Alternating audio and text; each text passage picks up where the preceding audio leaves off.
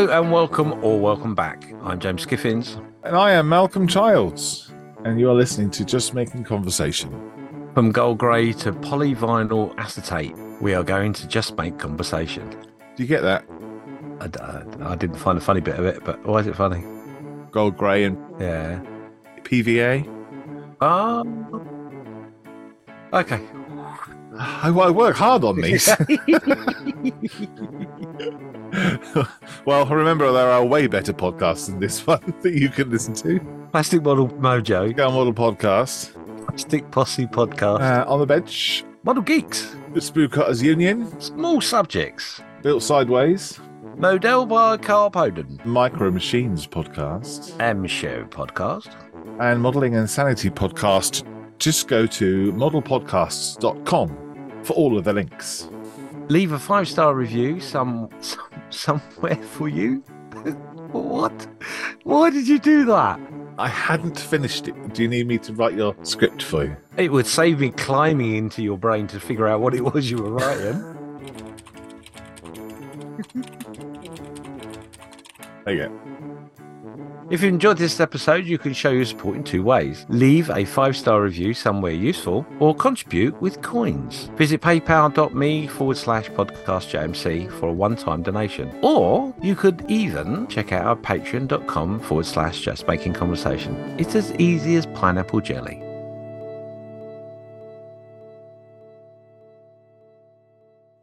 We are going to be just making conversation with Bill Huffman from the YouTube channel Scale Model Craft.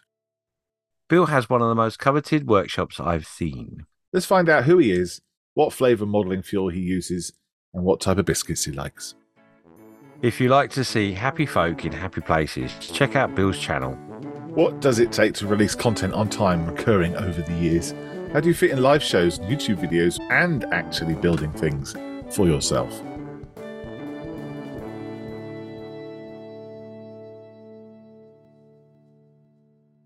I got my can of peas right here.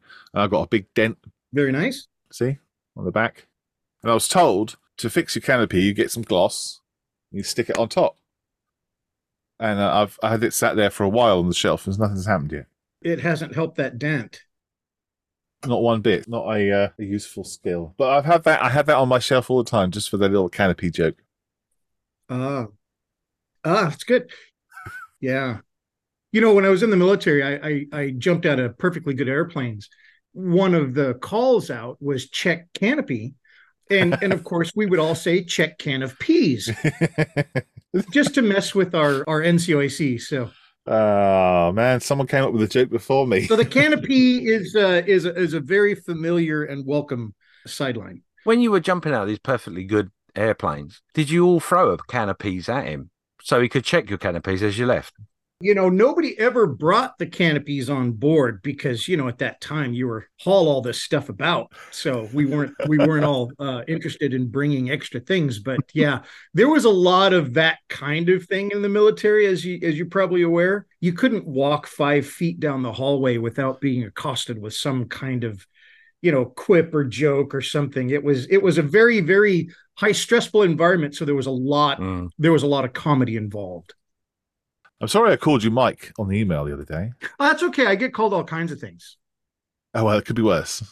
Absolutely. It's really funny. I didn't get involved in the conversation you two had about it, but I saw the email and went, Mike, now who's Mike? Damn it. And I was thumbing through my calendar to try and figure out who Mike was, because maybe I'd missed something. Yeah. Well, I was thinking, who is Mike? I don't know who Mike is. I had this vision of you scrambling through booking and getting folks for the show and waiting on Mike to get back to you. And I'm like, oh, no, Mike doesn't know the message came through. You were sitting here waiting for Mike and you pop up. It's like, oh, Bill, what are you doing here? Right. Yeah, exactly. We need a Mike. Yeah, everyone gets mixed up. But yeah, I'm glad we're here now and we're recording. Indeed. So whereabouts are you in the world then, Bill? So I live just outside of Seattle, Washington, and have lived here pretty much all my life. And how long have you been model making for? Like many folks, I think I started early on as a child. You know, my earliest memories of playing were with models. I didn't model with my father like a lot of folks talk about. I actually modeled with my brother. So my brother and I would model on the carpet as kids with tester's paints and tube glue and, you know, that good stuff. Yeah. So probably a good, 50 plus years. Wow. I'm still learning. Absolutely. And that's a big, big mantra of mine. You know, learn something from everyone that you meet. I used to have that saying, and then I heard Bill Nye say it, and it kind of ticked me off because I'd been saying it for 20 years. The dumbest person I know knows something useful to me that I don't. Wow. And it was just something I picked up in the military, just kind of helped me be a little bit more humble and listen more than talk. Yeah. I'm always telling people to listen more, which is ironic because you're telling them to listen while they're listening to you, telling them that. Yeah. We're not taught to listen. We're taught to speak. We're taught to be confident, talk with confidence, be eloquent. We're not taught to just shut up and listen to somebody, you know, and really taking what people are saying. That's very, very important, especially these days. We can see you sat in your small hobby zone, or in part of your small hobby zone. Why don't you tell us about where it is you do your pleasurable stuff? Well, we're fortunate enough to have built a freestanding shop in 2012. And it's a 20 by 32 foot shop. Wow. It's about 746, 750 square feet. And that's where I really exist. That is my shop. And it was, at the time I built it, my primary focus was woodworking, because I've also been a woodworker for 30 years. I've been building models longer, but woodworking became a very, very strong passion whilst I worked. And so my shop is both a woodworking shop and model building and diorama building. Oh. I've seen some of those things on your channel, woodworking. Yeah, the woodworking was something that when we bought our first home in 97, I bought a table saw, put that in the half of the garage, and claimed half of our two-car garage as shop. And so it was that way for 17 years.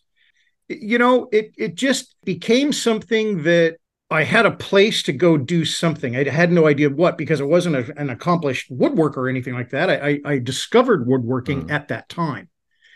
And so I had a place to do things. I would just dive right into it, learning, and just thoroughly enjoyed it. But as I got older, after building the shop and all that kind of stuff, I found that some old military injuries, back and knees, were really starting to affect my ability to work with wood. I built my whole life about, you know, going into this woodworking thing, and I really couldn't do it. And then I rediscovered model building, because I would build a model, you know, couple a year. It was not a primary activity like a lot of my friends these days, where modeling is the primary focus of all of their free time. I had always loved building models, but never proficient at it. When I got back, you know, more heavily into it, I guess you could say, I was still using tester's glue and tube glue. And that's about 7 years ago. Right. You know, I'd never done a diorama up until that point. Wow. Getting back into it, I found that I could do a diorama once I watched Andy's Hobby Headquarters. And I put it to one specific event that got me back into diorama, or got me into dioramas, I should say. And that is Andy's Hobby Headquarters video about doing groundwork with sanded grout. Oh, okay. That was a very, very distinct and seminal moment in my building dioramas and models and my interest in dioramas. It did the one thing that I could never do, which was capture what the ground looked like. Right, I see. A believable groundscape, a believable base to basically start everything from. And so when that happened, I dove headlong into it. I found that I could do that and realize some of the things that I always wanted to do, and shifted from my woodworking just completely to dioramas. And today I don't build a model without the intention of building a diorama. All right. A model to me is a component of a diorama. It is a part, it is a subassembly, it is a focus point.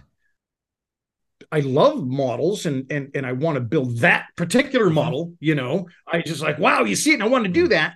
But it's really more about to give that model a story. I really love that. So that kind of took the shop in that direction. Right. And so everything now in my shop is focused toward that. I do still build some things because I love woodworking. And I will build a display or I'll build a stand or I'll build something to go with it, because I do like the aesthetic of having, you know, like the old museums and the classic museums with the wood and glass cases and stuff. I really love that. Yeah. That's one of the things that I noticed in looking at your thumbnails of your dioramas and things. All your bases are prominent and well made and tactile enough that they are nice as a piece of wood, as a piece of work. Yeah, so you have a nice base and then you have your story on top. So you have a nice place for the book, if you like, you know, like a pedestal. I just thought that you're spending so much time with your model, and I really honestly get sad when someone tells me that they're going to now put it in a box and, you know, stuff it away in a closet somewhere. You know, you've created something that's beautiful and you want to show it to your friends and your family and possibly go to shows and things like that. Certainly you want to preserve it. And if you don't have it in a case, if you don't have it in some kind of protective element, it could get damaged. So it was just a natural thing to me. But also, if I build something, I want to look at it. I'm not a person that will build 27 models a year. I'm a person that might build 2. You know, each one is a diorama, so it's quite detailed, and it takes me that long. Does it matter to you how long it takes? No, it doesn't. It really doesn't. I've tried to speed it up, but I think that I don't go in with an overall plan. I have an idea, and I have a scope. I have what I'd like to accomplish vaguely in my mind, but I don't do CAD. I don't draw it. I don't plan it out. I don't meticulously buy this, that, and everything that I'll need for the diorama. It's very much, I have an idea. I don't want it to sound too froofy, but I kind of just explore it as I go into it. I think I'm a very reactive person. So when I'm building a diorama, I'll get like the main vehicle or the main focus, which is typically an aircraft or a tank or a vehicle, something like that. And I'll build it and I'll get it to the built and prime stage, and then I'll stop. And then once I've got that and I can see the form of it and I can see its shape, then I'll start the diorama base. And then I'll typically go through and build the entire diorama before I go back and paint that first vehicle that I built for the diorama. I think with diorama building especially, that's a good approach. Listening to you, I'm thinking to myself about ones that I've done. Putting it down on paper, sometimes it's just not practical. For me, translating what's in my head onto a piece of paper is all but impossible most of the time. Yeah. I've never really thought about it, about being free in your expression. But interestingly, you were saying that you get to the prime stage. Now, I'm assuming from what you're saying that that's because you're not 100% sure of what that is actually going to be within the diorama at that point. So you don't know the weathering, you don't know how it's going to look per se. Have I got that right? Yeah, very much so. Exactly. You've nailed it. It's really a point of trying to make everything look like it should be there. You know, I want that vehicle or the figure or something that I scratch build. I want it to fit within the scene very well. I don't want it to look out of place. I don't want it to necessarily stand out. I mean, there may be a point in which I say, look, I want to bring your focus to a certain point. So I'll do something to get that to happen. But overall, I want everything to be this homogeneous thing. I don't want to say, well, there's a nice tank or there's a nice aircraft, but it doesn't really fit the scene. And I think I spend a lot of time trying to make that happen. And it really helps by not painting it and not having this completed model that I have to be so careful with. Gosh, I can bash it around. I can say, hey, what if I'm going to have this thing wrecked? I can do whatever I want with the model. And then once I've got in my mind where we're going, Then I can add the model back to it and then paint it into the scene, because I want the dust, the timeline, everything to match the scenery that I've placed it in. It's interesting because I'm wondering, gone off on a tangent in my head, but I'm just wondering when someone paints a painting, do they start with the scenery or do they start with the main subject? I'm not sure. That's a really good point. I'm not sure. Yeah. And I'm not a painter, so I don't know. I've done some painting and I've always been into art and things like that. And I think a lot of people in our hobby have that background. You know, they had some art class and stuff like that, because some of the painting that I see on a lot of the things online and things like that, and it shows, it's just remarkable painting. Absolutely stunning painting. So I think there's a lot of that artistic thing in our hobby. And trying to realize it, I think, is just the hitch people get on. You know, they're not sure how to blend a color because you're thinking, well, I was painting a face. Now I'm trying to figure out what the color in this time of day is going to be on a fender on a tank. Well, that's a lot different than a face. You know, you can see a face and you're always looking at it and you always have that kind of thing in your mind. You know, you've got these embedded impressions. Yeah. But yeah, I mean, that's kind of how I look at it, is get the scenery right and then bring everything into it to make the whole thing one. So talking about light within your dioramas, not the physical bulb, but at what point in that creative moment do you decide which way the light's coming into a diorama, or do you just allow natural light to do its thing? I started doing underground after seeing the gentleman from Australia, and he's quite, oh my goodness, now I can't remember his name. It's one. Gosh darn it. But he does absolutely amazing dioramas. And he did one, and it was a mine. And he did lighting in it. And I'd never done lighting up to that point. And I saw that it was quite simple. And the other thing that struck me about it, and is exactly what you're saying, is how is the light affecting the scene? And I think that's a real big key to it. Lighting, I think, has become hugely important to what I do, and probably drives the methods that I choose to take in building. I do rooms so I can capture the light. I understand where the light comes in, but I add light to enhance the room itself. And you can do it with the color of light, the temperature of light. You can do it with the brightness of the light. You can do it with its placement, where it's shining. All of these things are so important. My dioramas are a little bit more vertical, a lot of underground elements. And because of these underground elements, I'm able to go in and control the view, kind of like a box diorama. And because I have control of their view, I also have control of the light placement, and show them what I want them to actually see. And that's something I didn't think of initially, but I noticed it and I'm like, well, there you go. That works wonderfully. In putting in lighting, I will, on the larger dioramas that I will do 3 to 4 rounds of lighting. So I'll go in and I'll light the diorama, and then I'll come back, see how it turns out, see what I can see, and then make adjustments to it. And I've gone into certain areas of my dioramas and gone into one room 3 times to try to get the lighting proper, and continuously adding light, sometimes even replacing light, but that's a little bit more rare. It's typically, I've gotten to the point where I know where I need to start and that I can make adjustments along the way. That's interesting. So when you're putting your lights in then, do you play with whereabouts they're going to be? Yeah, because I like these dioramas to have rooms and passageways and things like that. And sometimes that can be a little bit weird as to how it's available or how it's opened up to regular light. So the regular light can only come in so far. So what I did was I created just a little LED on the end of a long lead and then just a battery. And so what I'll do is I'll take that LED, and before I've got lighting in the diorama, I'll take that and move it around the scene and see where the shadows are cast, what things are highlighted, the direction, sometimes the temperature of the light, the color of the light. And when you get into lighting, you also have to think about what is the color of the light going to do, the color of the paint that you're using.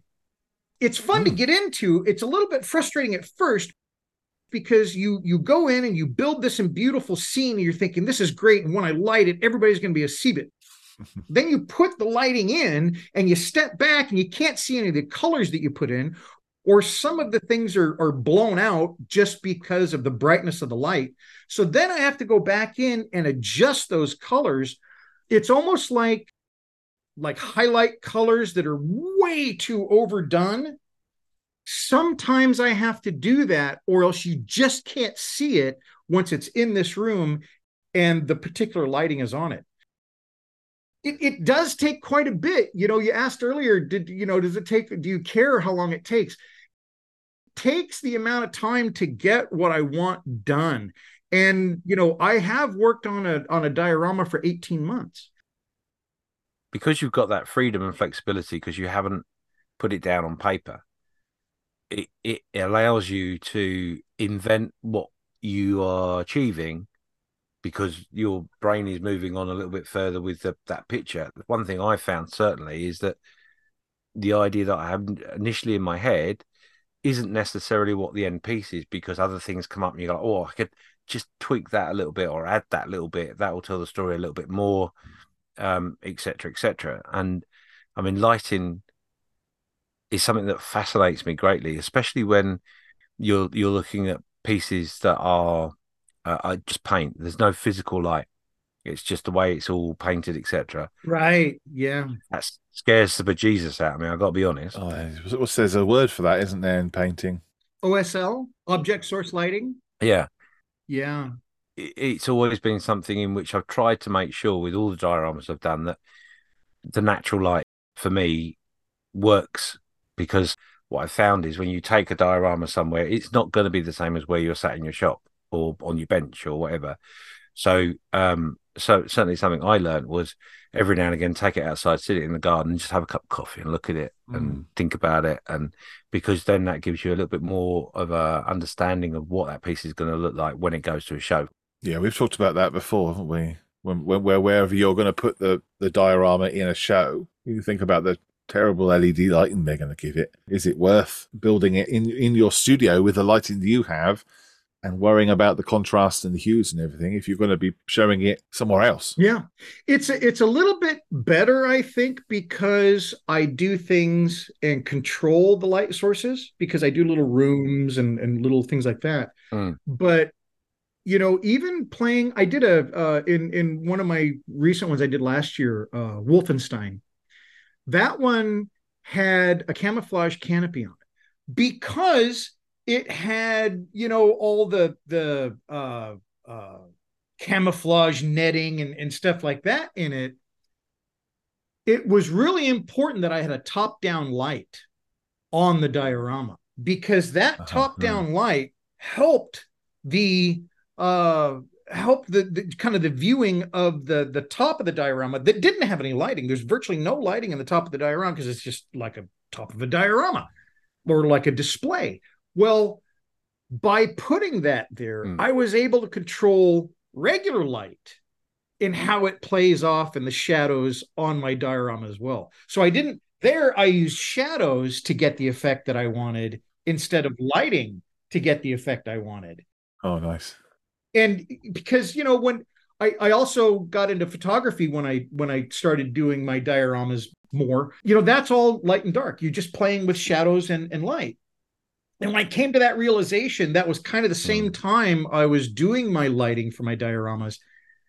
Photography and how you set up a photography shoot and where your lights are, that really gave me a pretty good grounding to get the best effect out of your light. Just putting a light straight in front of a subject is fine. It lights the subject, but putting it off to the side then casts shadows across the face, or playing with the light and the shadows in my dioramas has become a very, very enjoyable experience. Something that I never planned for. I'm thinking of not necessarily where the light's going to go, but what the shadow is going to be cast by where the light's going to go. And that really makes a big, big difference. You think about lighting, it's a whole discipline in theatre. You know, lighting a stage, yes, and lighting it to create drama, yeah, and for it to follow the story, yes, like a music score would accentuate the story, the lighting can do the same. So you've almost got like another color to paint with. You know, in speaking about like special effects and movie making and stage and lighting and stuff like that, so I buy DVDs and I will watch the movie a lot, but I watch the making of magnitudes more than I'll watch the actual movie. Mostly it's the production elements that they use to bring the story to fruition. The whole thing, from when they're doing their storyboard, stage design, lighting, composition, all of those things really go into your diorama. You don't maybe think about them. You know, you're just trying to get your tank to look the best, or you're trying to get your aircraft with the guys to look really interesting and stuff like that. But if you really start getting into it and you start adding lighting and stuff like that, then you're starting to tell a story. You're not showing off a vehicle. You're not showing your build prowess. You're telling a story. And the reason that I wanted to tell a story was because as a kid, boy, this guy would do this, and my tank is better than yours, or this car can do, you know, you're playing with them. Well, I'm just playing with my models as an adult, and I'm trying to give them those little scenarios that we talked about as kids. And now I can do it. And that makes it very enjoyable. So looking at it almost like a movie, almost like a set, maybe even like a play, where, you know, the scene is static, but the characters, you can imagine the characters moving around in the scene, I think gives you a lot better idea what's possible in the scene in your diorama. I think it's important that you don't just have a room or a scene in your diorama and there's just a bunch of stuff in there. Yes. Can people move around in there? You know, you have to think of being in that scene. I think of myself at 35th scale, because that's primarily my scale. I think of me walking around in that room. I've got to perform this task, and as I'm performing this task, what do I need? And if it's not there, I build it.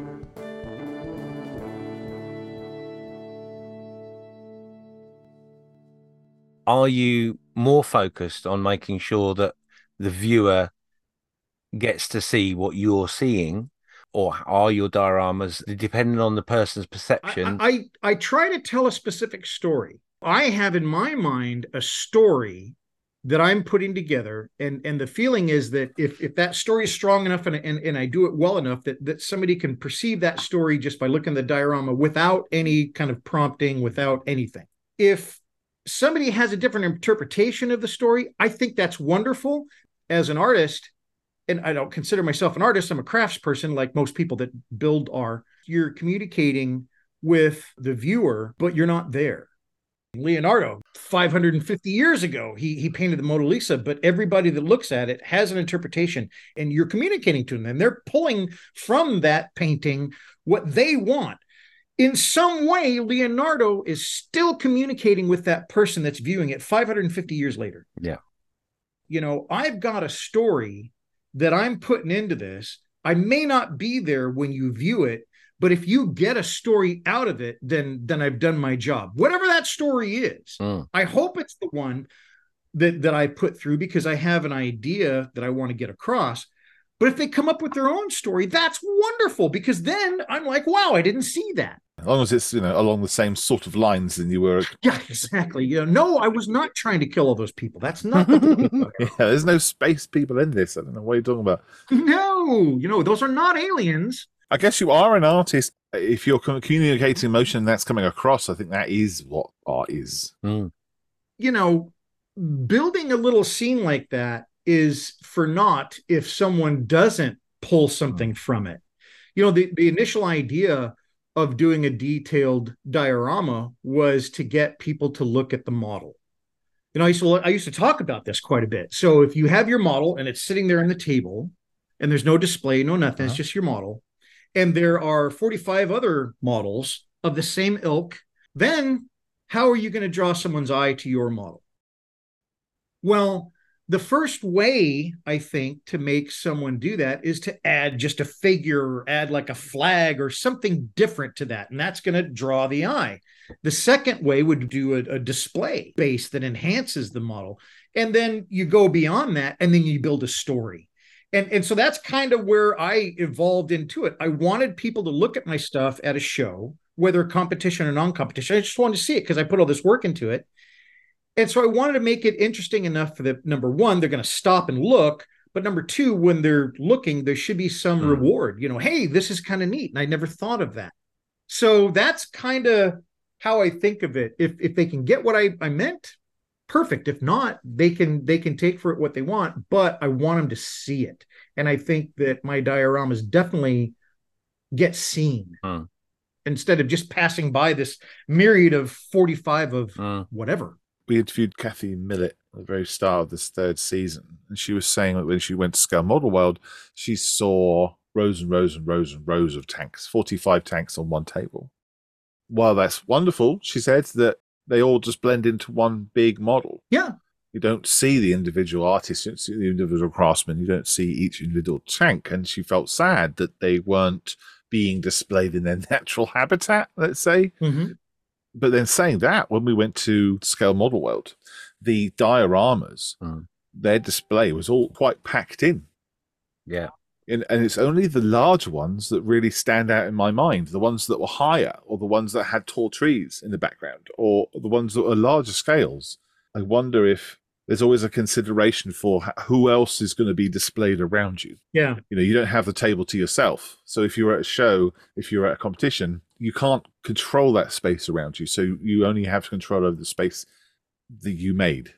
I started making display stands to make them stand higher for a specific reason, but the other reason ties right into what you're saying, because it becomes the tallest thing on the table.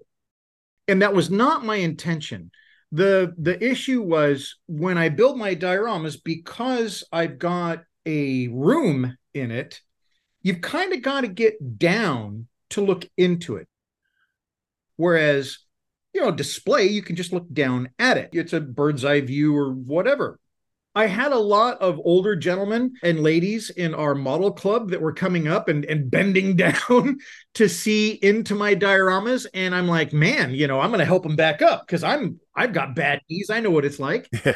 Maybe the better way here is I just build a riser under my diorama so that they can see in it. Well, that's become almost a signature at this point because I do that with my dioramas. So you can see in them. So you don't have to bend down, but it makes them quite tall. You know, they look like a lighthouse. Does that mean you could have multiple levels then? Yeah, I typically have 2 to 3 levels in my dioramas these days. There's typically a surface and then one subterranean, if not 2 subterranean, possibly even 3. I really like to have those subterranean levels. Is that a style choice, or is it you just find it fascinating? I think it's fascinating, but I also think it allows me to do what I want to do, which is control the light and control the scene and control where people are seeing. Okay. It also, maybe there's a comfort in that, in the fact that, you know, I'm creating a small room, a little cubby, a little space that I can exist in, that I can be inside. There's a security to being in that little room.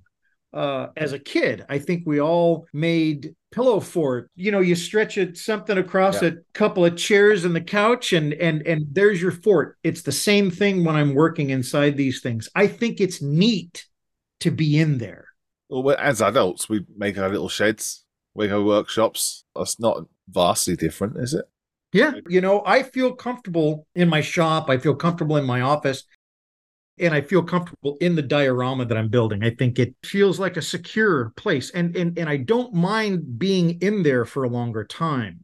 I don't know what part of or element that is, but I don't mind. And I see that people that look at the dioramas do the same thing. Uh-huh. They don't mind spending more time looking at it. What mechanism involved there is, I don't know. But if you're taking a walk in the woods and you see a hole in the side of a bank, you go and you look in it. Yeah. You know, you're like, what's in there? It's just this curiosity, I think, that this natural thing. And maybe I'm able to play on that a little bit. Have you heard of book nooks? Yeah. And I love the book nook thing, you know, and you see a bunch of different ones now. There's even kits you can buy to do them. And I love that. I've not done one yet, but I think those are lovely. When you're looking into a small space, I think that becomes the point where it's like, well, I want to be nosy. I want to know what's in there. And I've got to make sure I don't miss what's there. What's in the corner? What's that doing? What's this doing? And I think that's just an element of humanity which is just natural. That's a really good point. Yeah. Curiosity. Huh? Curiosity, yeah. What's he got going on over there? You can have a diorama with a garden fence right at the front. That's fantastic. I like that. I love that idea. Yeah, yeah. Peek over the top. That'd be very high there, wouldn't it? For you, yeah, it would be.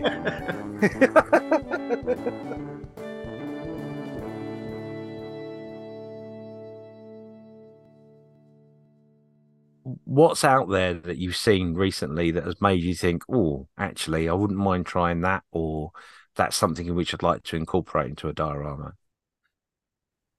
Boy, there's just so much. I mean, that's the thing, you know, you get on these groups these days and there's so much beautiful building out there and so many just remarkable painters out there.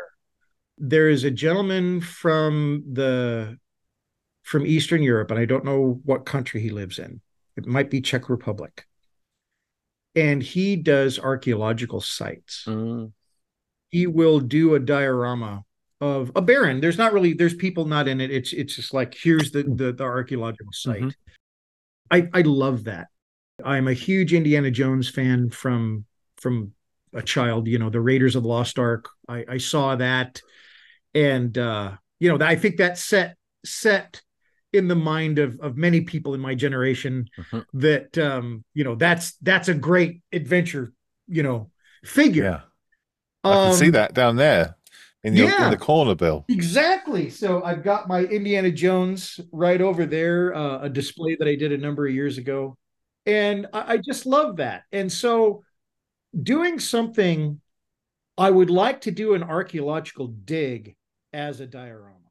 Oh, wow. For some reason, I love skulls. I love that idea. I wanted to do Carter's, you know, discovery of Tutankhamun. I've seen a few movies on Carter and none of have really captured it for me, because that was such a crazy time. And the whole story about discovering Tutankhamun and the Valley of Kings, I'd love to do a diorama on that. That, to me, is very interesting. There's a charity in the UK called Waterloo Uncovered, and they go to Belgium, France, Germany, and dig up tanks. Yeah, I have seen it. And they try and recover them, and that would be an interesting diary. I mean, now, obviously, sometimes they turn into human graves. That's where they'll find a resting place, so they have to be very, very careful. But it's fascinating to be able to recover something that's been lost in so long. There might be something in that as well. Yeah. Archaeologically, you can get Mark II tanks, for instance, you know, off the shelf. The work I do with Models for Heroes, that some veterans were going off to, I think it was Belgium, and they were going to dig up a Mark II. And so we got Mark II kits from Emhar, I think it was, and built the model of the tank that they were going to be digging up. No kidding. Yeah. So they recognize, you know, a tank track, or they would recognize something off the top, and they would know which part. And if they didn't get to dig anything up, at least they got the model that they made back in the UK. But what actually happened was they discovered human remains pretty early on, so the whole place had to be sort of shut. Right. And they had to wait for the authorities to come in. I've got a couple of books on that exact too, where they have recovered old warbirds.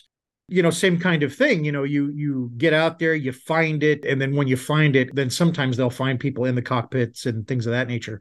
But I think a fascinating thing and a story that should be told. You know, we're here trying to relay something, and we're building our models because they speak to us particularly. But what is that message that I'm putting out, or you're trying to put out to somebody? And I think by doing a diorama, I think you're able to communicate that story, whatever your story or connection to that model is. You can do that, you know, you can do that with a diorama, and I think you can do that better than just building the model itself.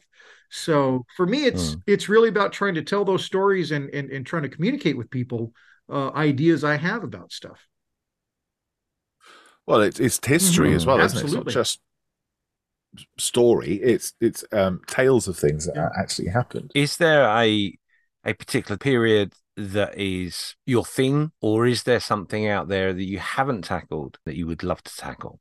Not really. if something grabs my fancy, it could start with the model, or it could even start with a story. And then I look for a model to tell that story.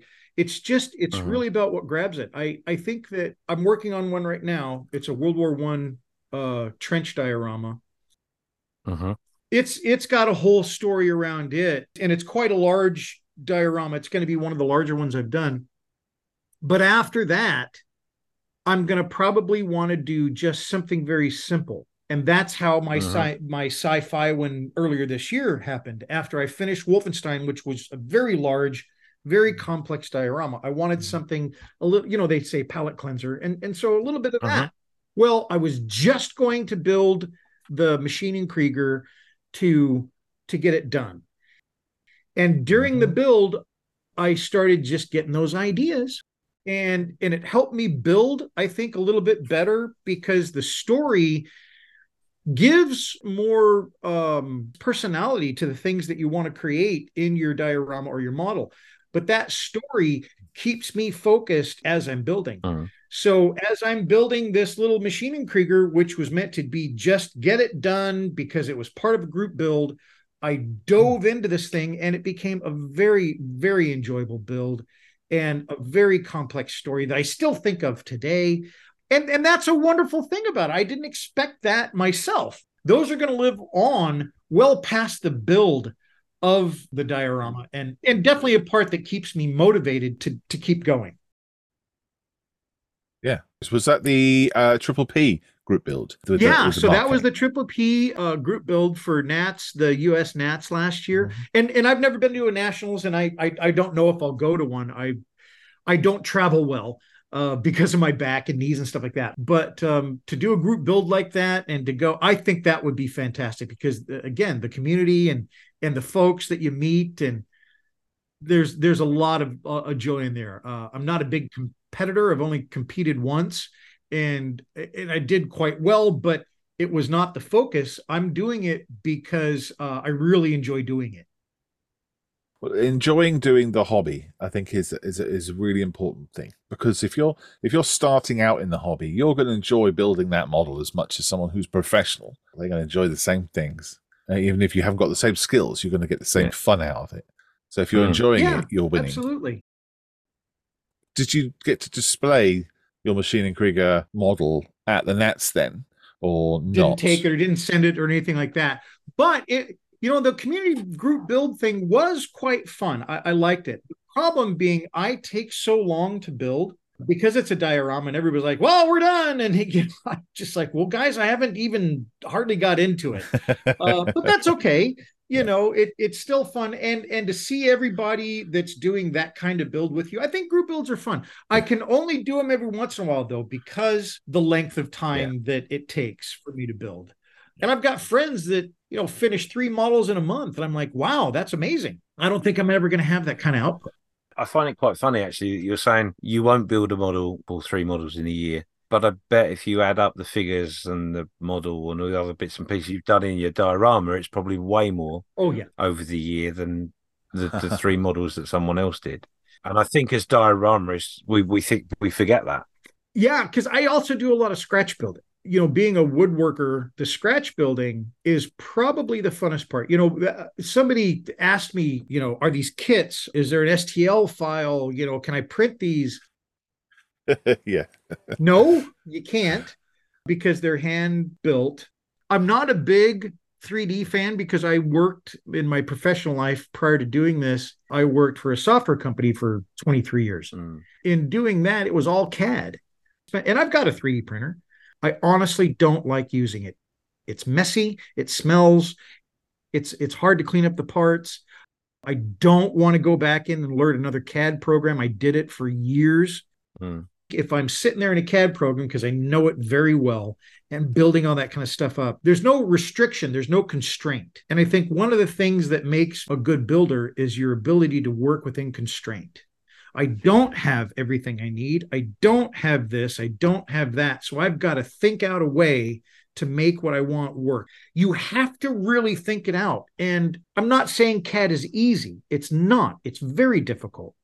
But I enjoy the fact that I'm physically building something more than doing it on the computer. That's just me.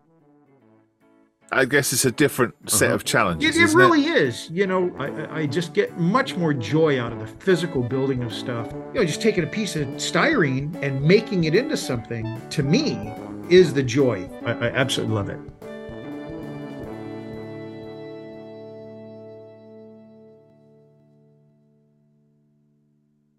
How much of an influence is your military career on your model building? I know that you've done military subjects and sci-fi subjects, but you also focus a lot on World War I and World War II. Yeah. I was an enlisted person. I was a sergeant, infantry.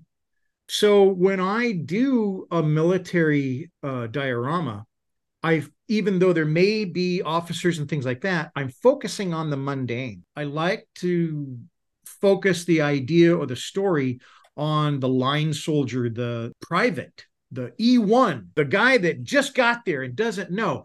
And I think the reason is, I was in the Army and guys did stupid stuff constantly. So don't tell me they wouldn't do it.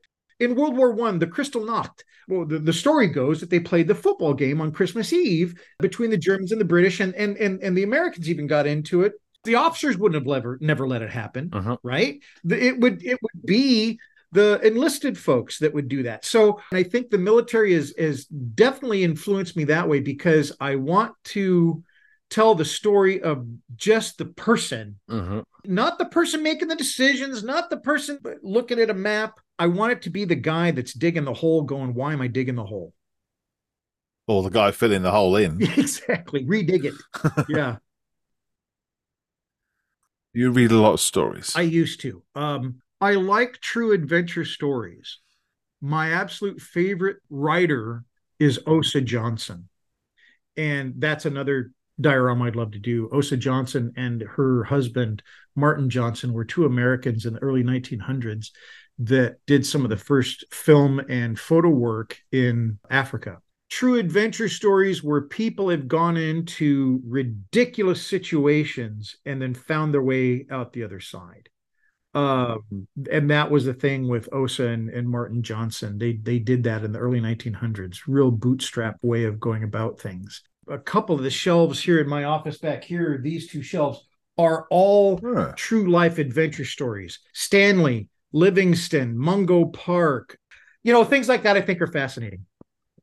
I don't read as much these days because I think I'm too busy, but I used to read a heck of a lot more, and those stories still influence me today. Absolutely. And what films then? Love sci-fi. Battlestar Galactica is one of my favorites ever. And the new one as well, the new BSG, was just phenomenal. Just absolutely loved it. Edward James Olmos, come on. Can't beat that guy. But yeah, I love film. I'll rewatch more than I watch new. I'm that person that doesn't pick up a book because I don't know the author. Is there an element of your dioramas that is, to use your terminology, I know I can do it, so why not? When I do a diorama, it's not a why not so much because I know I can do it. It's the thing that interests me is what I can't do. Yeah. I am a person that if I don't challenge myself, not happy. I have to be backed into a corner. And I back myself into a corner constantly in my builds. Primarily I like building. Yeah. So for me, it's all about technique, learning new skills, learning new things. I'm a tool fanatic. I love tools. And if this tool will help me do a task better, even if it wasn't designed to do that task, then that's a beautiful tool. I love trying to challenge myself and figure things out. I really like to just try to make something that I've not made before. Sometimes the harder it seems, the more appealing. Though I can't sometimes dive right into that one yet because I don't have the skill sets or whatever, I'm going to get to that point. Yeah, that's sort of what I was driving at, was that it seemed to find a way to back yourself into a corner, to learn a different technique, to overcome an issue. And if you haven't got that issue within a diorama, it's not going to be as appetizing as it is with that issue, if that makes sense. Yeah, it does. It really does. I don't know that I would start a diorama knowing that I'm not going to have a challenge. In other words, I've done this. For me, some people are very concentrated on perfection. And I think perfection is something that we all strive for. Striving for that is a wonderful thing. I am striving for knowledge. I think I'm pretty good at picking up new skills. I can figure stuff out pretty good because I've just done it a lot. That's all. Not because I'm predestined for it and over anybody else, just because I've, done it. And I think that makes it really fun. I love making mistakes. Grown men fall apart because an antenna has been broken off their tank. And while I understand that, that doesn't affect me at all. I'm like, well, I built it. I can repair it. It doesn't mean that I don't want it to be the best it can possibly be, but I'm not going to hold up because it's not absolutely perfect. It's going out the door when I'm happy with it. Do you follow the same way with your YouTube channel then? Because you do a lot of instructional things on there.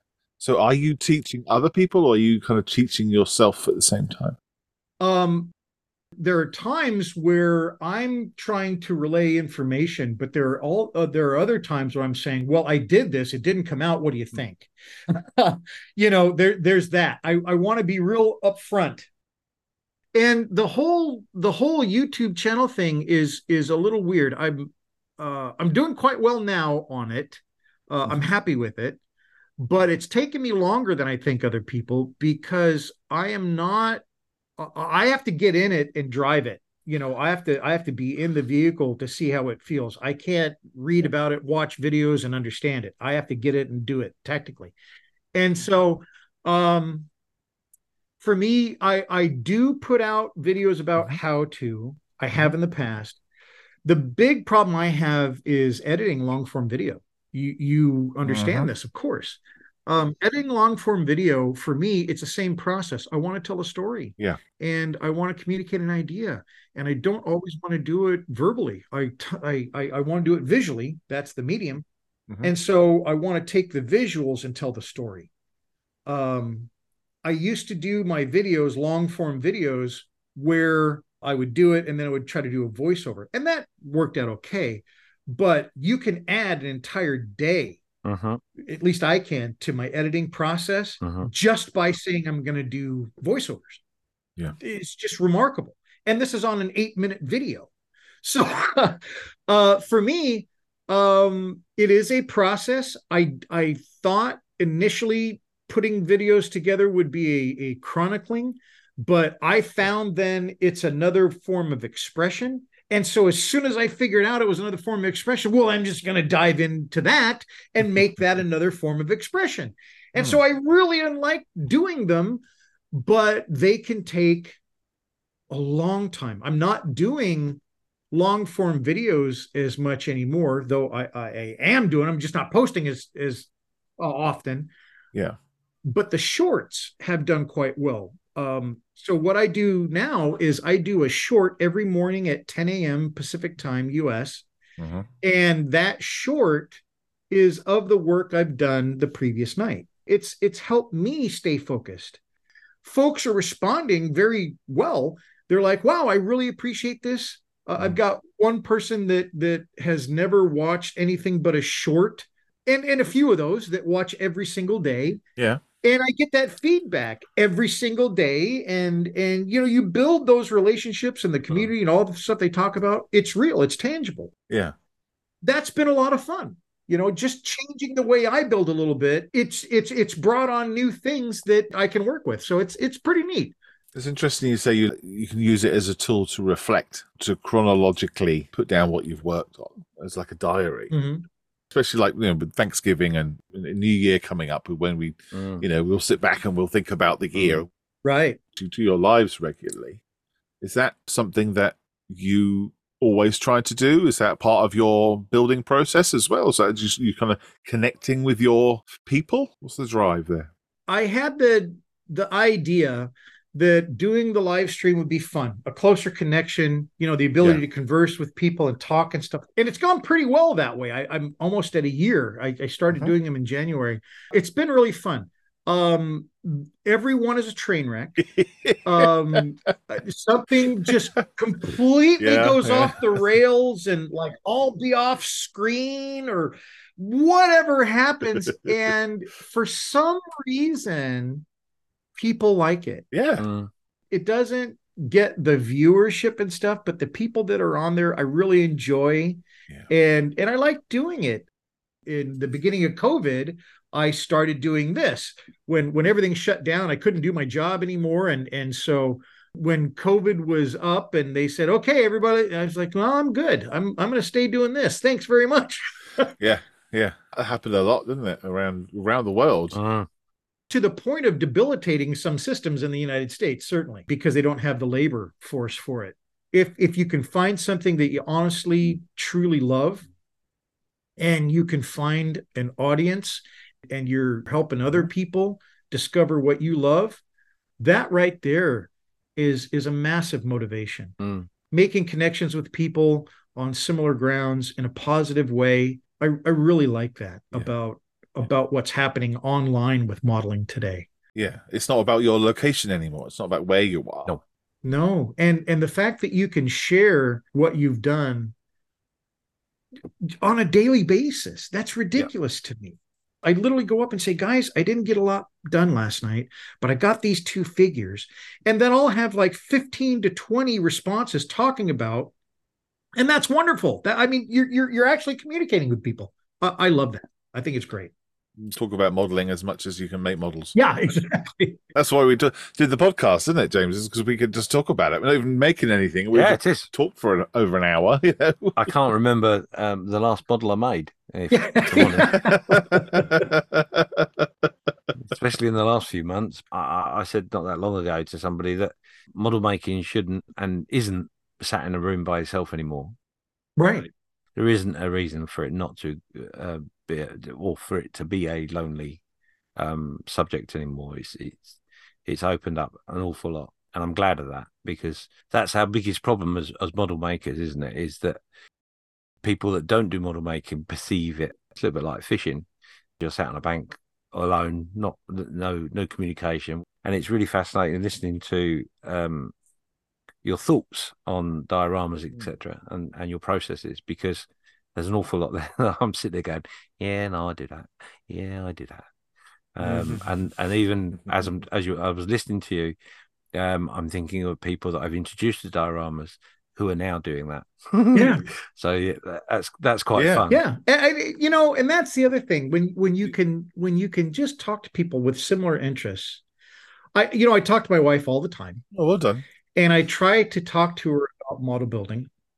And unfortunately, some of it just doesn't stick to the wall, just slides to the floor, leaves a mess. But when I can get on with someone and say, man, I was trying to mount this arm on this guy, and the way that the arm was set, it didn't want to go in the angle and they're just like, yeah, I know. And I did that last month. There's a neat aspect to that. It's like, well, what did you do? This is how I did it. And there is a lot of growth in going online, because I was that guy, for the last job I had, the 23 years that I worked at the software company. Nobody knew that I was a model builder or a woodworker. A couple of guys, I ran an office on the West Coast. It was a company that was based in the middle of the United States. And I ran the West Coast office. And they didn't really know that I did those things, because it's kind of a private thing, right? When you're model building, without a club, without friends in it, you're just, I like models. It's a little bit off. It's not the normal thing. I think it's becoming much more popular today. I think the internet has helped that. But you're just in that room, just like you said, you're just in that room and you're doing your own thing. Well, you can get awfully good doing that for many, many years. You can also see that skill level increase dramatically when you start conversing with other people that do your hobby. It is ridiculous the amount and the ability that I gained after, you know, becoming a member of Model Club, before getting online, before looking at videos. The amount I learned over the 50 years that I'd been modeling, you know, you could compress that into literally a few years because of the mix of input and the experiences that you're sharing with people. So I love the fact that modeling is becoming a little bit more of not in the back room. It's not in the den. It's not on the kitchen table anymore. Oh. It's out there in the world over the internet. And the sharing of those ideas, techniques and stuff, I think is bringing the entire ability up. The industry is getting better models. Well, they wouldn't be getting better models out if people weren't buying them. So I think things are on a positive turn with modeling, whereas when I first started back into it 7 or so years ago, kind of a flailing hobby. It's kind of, you know, not out there. There's a few people, you know, it just wasn't as well known as it is today, in my estimation. That's just from my perspective. I have no data to back that. The amount of times I go into model shops or have been in model shops and no one communicates with each other. No one. Lately, you go into model shops and everybody's talking to everybody. Massive difference. That's wonderful. Yeah. Whether that's because I'm more immersed in it, I don't know. But that's certainly my perception. Maybe it's changed you as a person somewhat. Oh, no, I'll always be the screwy person I am that eats Hobnobs. Well, I hope so. That's why we love you. Speaking of Hobnobs, what's your favourite biscuit, Bill? And I'm not talking about gravy and biscuits. I can't remember, but we do tea. My wife and I, her family is from the UK. Mine's from Germany. And so, yeah, we do tea. I don't know the name of them. She does them, but it's more of a long, almost like a two times the size of a brick in scale. That wide, about that thick. They're really quite good. Those are my favorites. Is it shortbread? It might be. Yeah, it's a shortbread one. Yeah, and I can't, and they have that one, but they also have other ones that are in a tin that there's a variety pack of them, but I like those the best. And it's a great break in the day, you know. We do it at 3:30, but at 3:30 every day we do tea, and that's a really nice break in the afternoon. We kind of get together. She comes into the shop. It's called taking tea, Bill. Oh, okay, there you go. We'll take tea. Is that tiffin? That's something totally different. Oh, okay. I'm going to ask her what that biscuit is.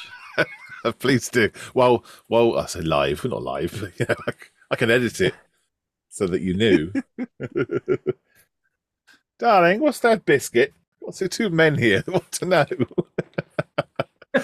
There's a couple of guys that are asking about my biscuits, and I think we need to talk about this. Some of the guys want to know about your biscuits, darling. They're talking about my wife's muffins. Yeah. Bill, what things can we tell our listeners? Do you have anything you want to point our listeners to? Instagram, Facebook, MySpace? Is there a flagpole you want us to look at? I have my main YouTube channel is where I post most information and most of my content, and that is Scale Model Craft. My name, Bill Huffman, is my Facebook, and I post on that quite a bit. Instagram, I also have. Yeah, we'll put them up in the show notes. Wonderful. Thank you. I do have Patreon, and the Patreon is fun because one of the other parts of what I do in model building, because, you know, there's no money in model building, but one of the things I do is I do consulting, and that I actually make money on. And so I will consult with people that are looking at building a diorama that aren't quite sure about how to go about it, the planning of it, the setting up, you know, what do you do? And I just take them through that part of it. And it's really fun because I get so invested in their idea. After the consult, I'm calling them back. I'm saying, oh, and here's another idea. And that's really fun. That's really exciting because they may come into it with a completely different idea, and then to go in and explore that and find a way for them to build it. I work with them through building it, and I work with them all that, and it's all virtual, it's all online, so it's really convenient. Typically, it's like the launching pad. After I've worked with them and stuff for maybe a couple of times, boy, they're just going off. And that's the greatest part. You know how to get to the starting line. That's all you need. And that's a lot of fun. I enjoy that. I charge for that kind of stuff, but I'll tell you, I get a heck of a lot out of it. I think it's a confidence thing. Yeah. And people are scared of breaking a kit or doing it wrong or painting it the wrong color, being found out that they can't do something. Yeah. It's okay to make mistakes all the time. Yep. And that's how we learn. Teaching people that is essential. You know, my most difficult people are the people that are most highly achieved. Yeah. They have an idea that, just like you said, they don't want to necessarily start it until they know they can do it right. Yes. You know, they have that confidence that they can get to the other side of it and it's going to be just what they want.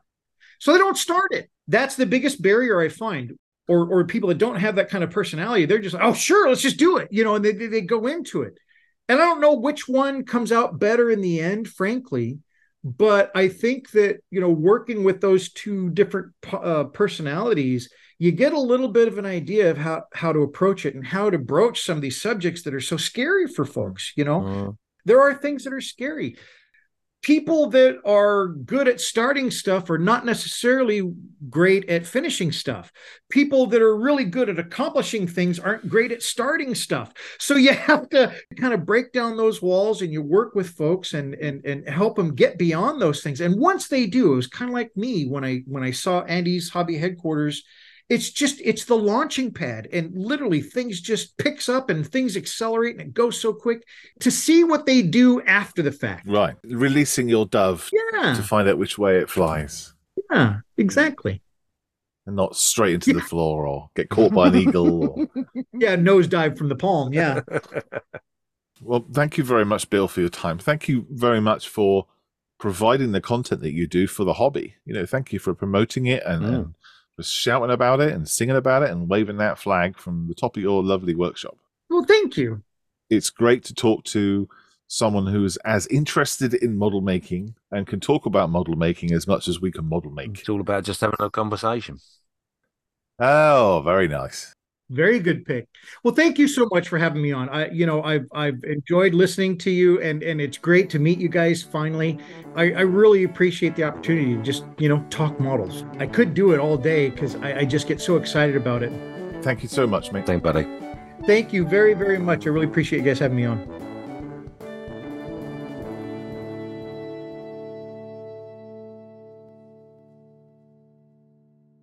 Scale Model Craft should be a mainstay in your subscriber modeling content. His knowledge is extensive and is always a joy to watch. Bill is also a storyteller, spinning tales with his dioramas, which are laid bare to see on his YouTube channel. Next time, we'll just be making conversation about other subjects relating to this daft hobby of ours.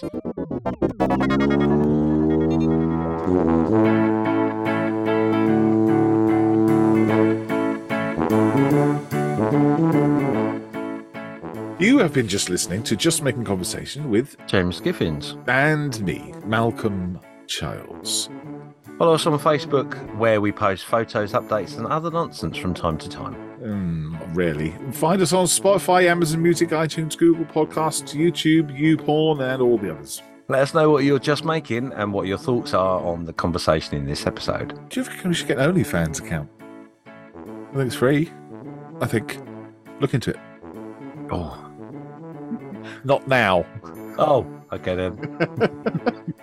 Thank you to the following supporters from paypal.me/podcastjmc or patreon.com/justmakingconversation.